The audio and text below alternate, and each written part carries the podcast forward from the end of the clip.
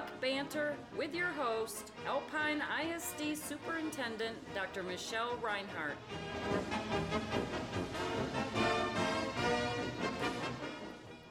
Good morning, Alpine, and good morning, Martin. How are you today? Wonderful, Michelle. So glad you are here on this chilly morning. Chilly morning, indeed. We have had every single season in the last two weeks, um, and I'm ready for either spring or the summer days to come back. So maybe next week we'll just stay tuned. Uh, let's hope it's warm. Yes. Well, good morning, everyone. Welcome to Buck Banter this week. We are going to be talking today about three topics about a little bit about school finance and an update on uh, local CAD values and how that impacts the school.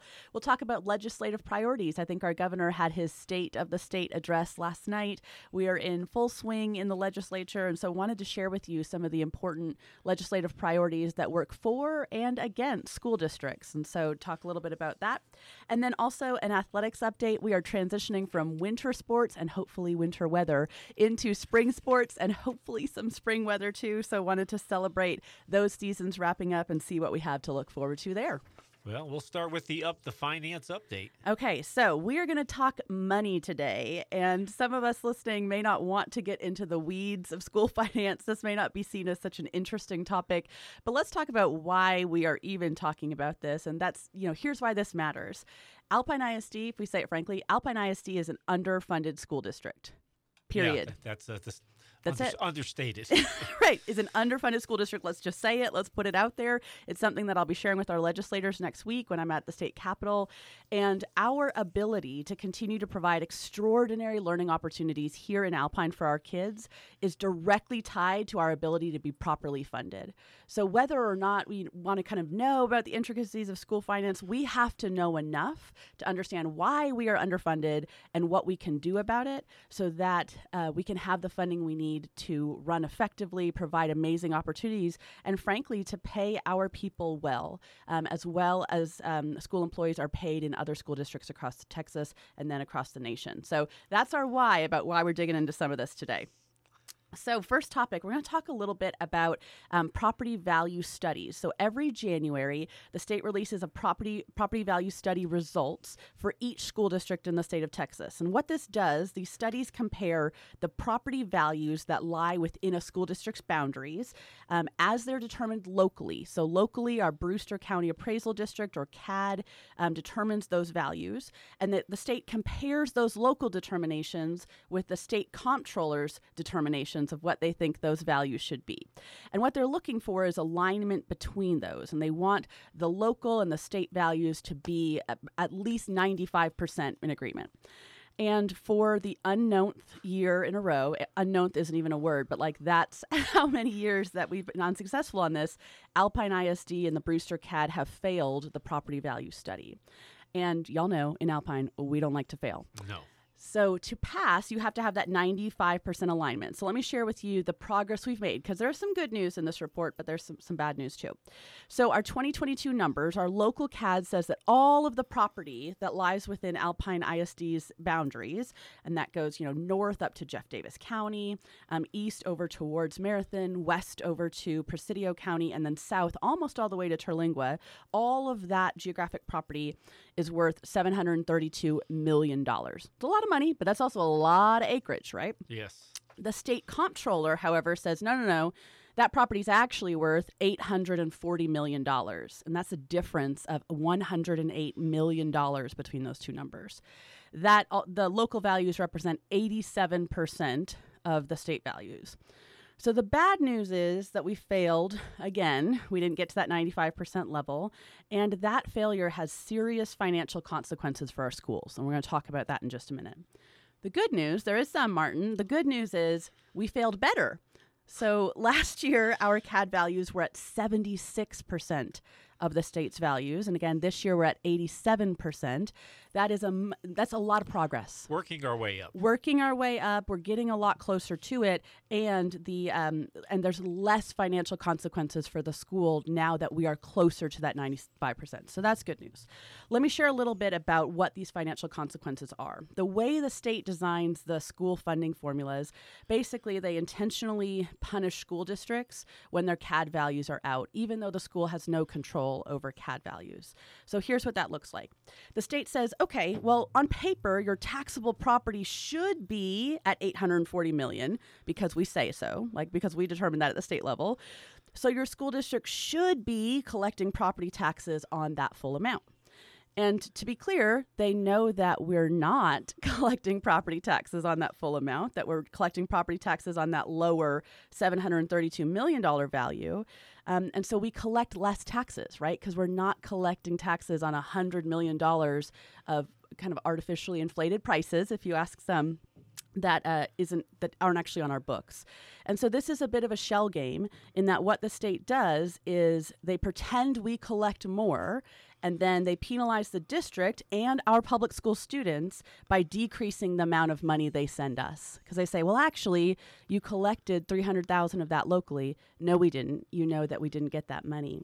So what that actually looks like for these current numbers Alpine ISD will not receive $313,000 this school year and in each future school year every year that we are entitled to based on the state funding formula. This is money that the state says we should have to educate our kids, and we don't get it. It's sort of a catch 22 because if uh, we have to pay more, either have to pay more taxes or or have less money, which which you have to make up in some other way, shape, or Exactly right. So, talking a little bit about, uh, and again, I want to explain this to the public so we're clear on what's happening here. And this kind of goes into some of the legislative priorities we'll talk about in a minute.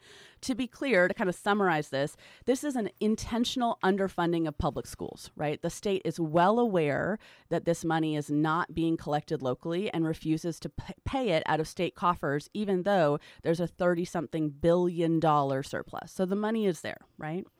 Um, this is also a state effort to drive up property taxes by holding public school because funding then hostage. They collect money. They Correct. collect more money. Correct. And also because then the schools will put pressure on the local CAD or pressure on the local community to say, our kids are suffering. We're going to have to run deficit budgets without this money. We need to increase property taxes to match what the state says they should be. So do not be fooled. This is, again, state interference driving up local values as well. Um, and then also, this is a, a, direct punishment, punishing public schools for property value fights that aren't our business. These are between local CADs and the state, and yet schools and our kids are the victims. So th- this has to stop. This is not productive for anyone. It's not productive for a taxpayer. It's not productive for our schools or for our students. And this is a big focus as we go into the legislative session.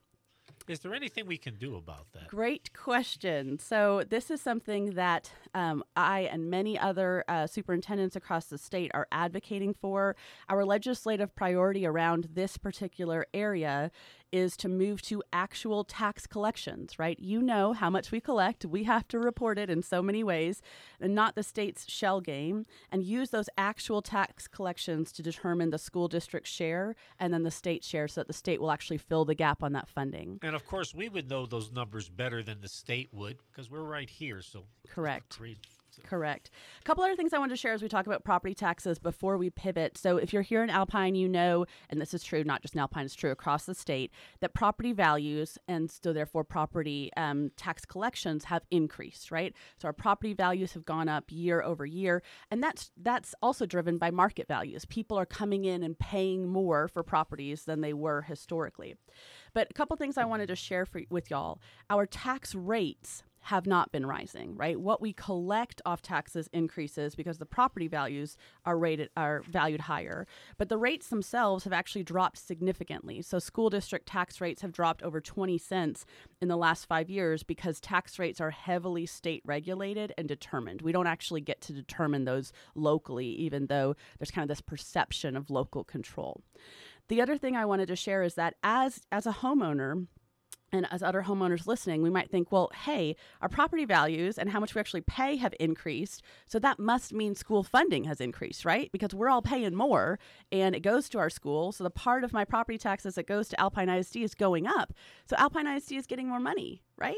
Not the case. Not the case. And so, how, how can that be, though, that, sc- that school funding isn't increasing even though we're all paying more? And so, what's happening here is that the state has changed, basically, is changing the rules and having local taxpayers pay more so the state pays less. But the overall funding that schools actually get hasn't increased. And so, this is how else you end up with a 30 something billion dollar surplus at the state level. It's because property owners are paying more, states sending less, keeping more, and are using for other purposes or not, and just putting in the bank. So, a- big priority you're going to hear, you heard this from the governor last night, you'll hear this from other leaders within the legislature is property tax relief. We need property tax relief. And I agree, we need property tax relief. But please, people, do not be fooled. This is a state solution, air quotes, to a problem that they created. They have driven up these uh, these values and are now coming to the rescue, trying to provide some relief.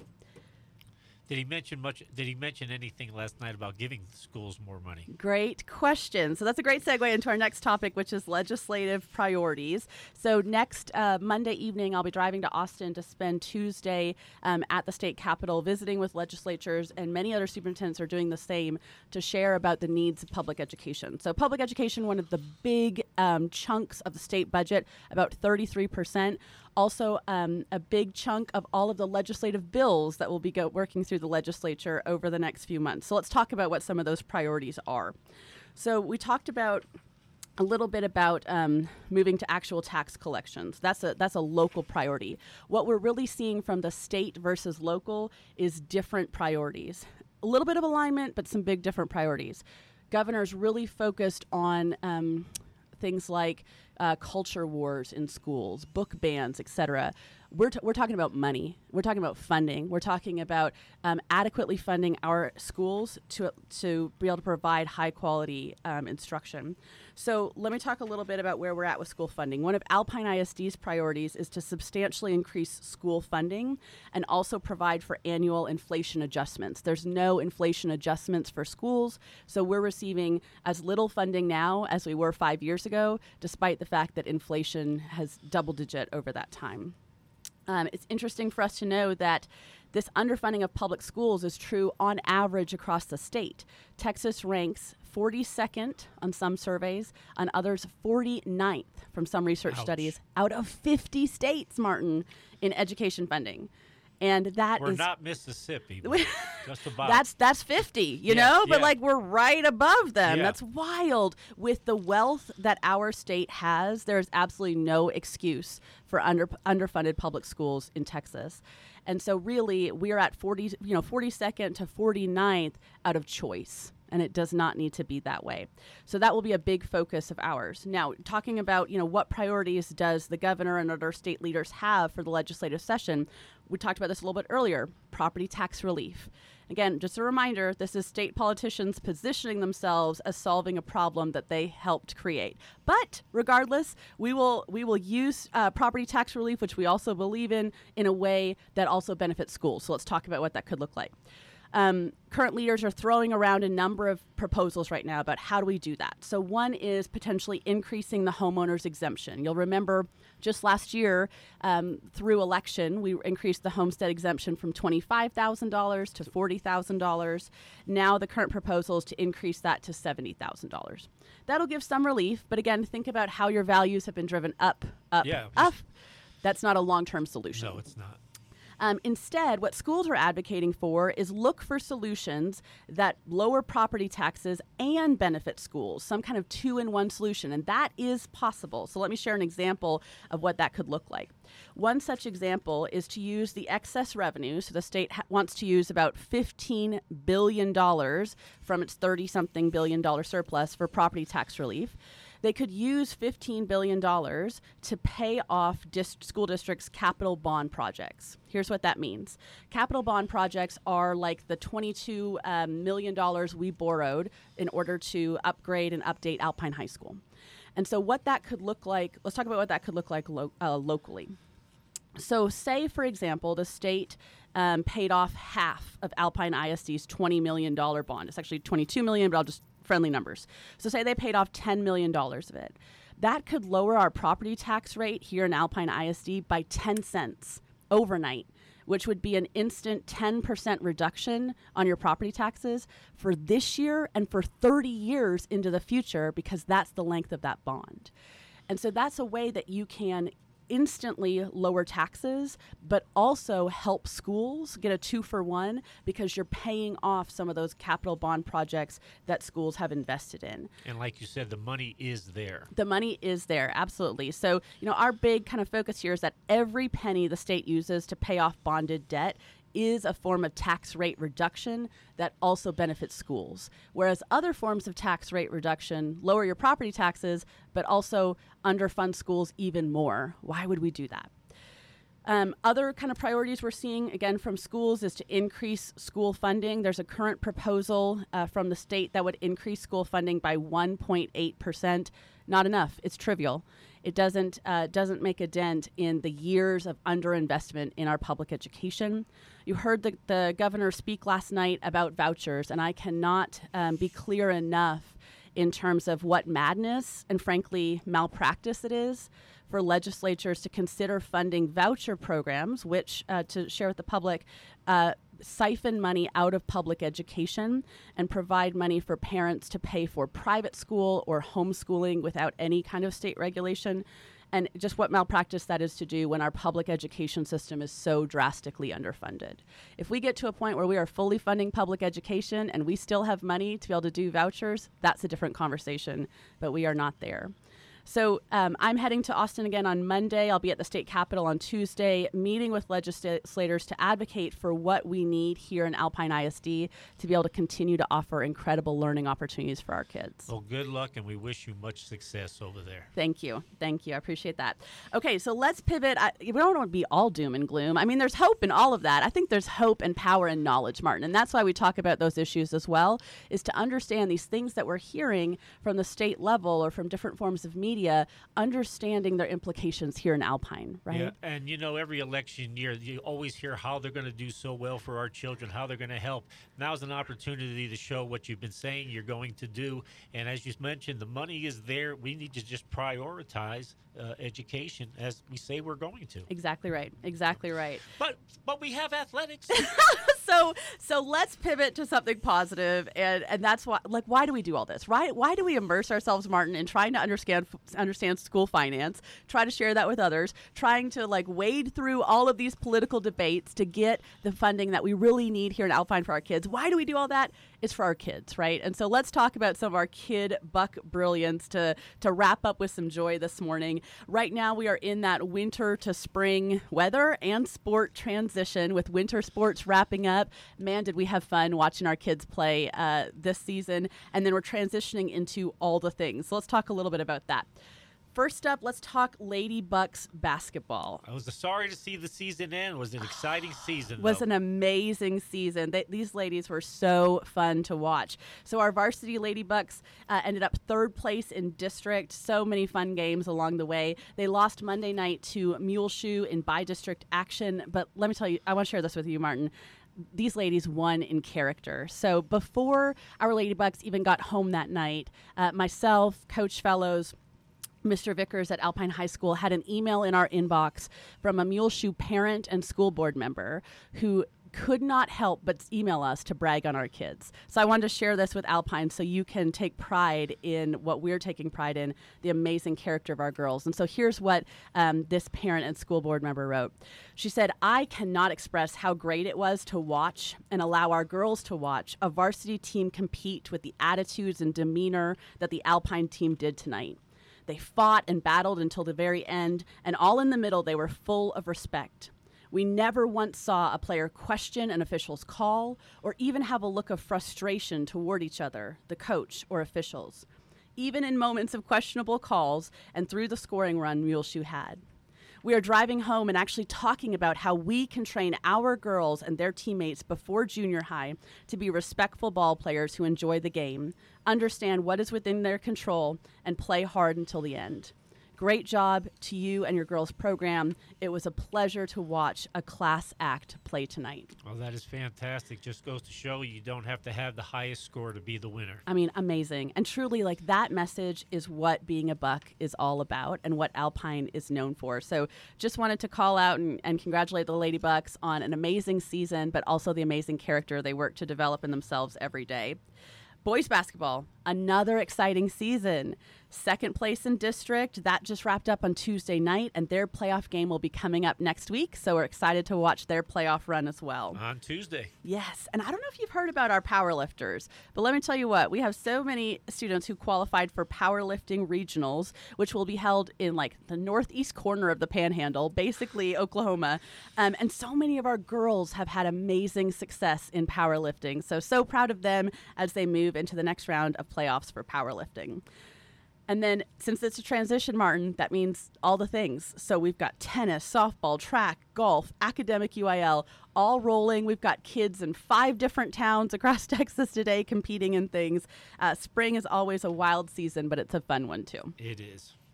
So, as we wrap up today, I just wanted to share kind of a summary at both the local and the state level. So, at the state level, yes, there is important work for us to do to advocate for what we need in order to continue to be an exceptional, exceptional school district. But at the local level, do not miss the fact that amazing things are happening every day in Alpine ISD, and we are blessed to be here. Go Bucks!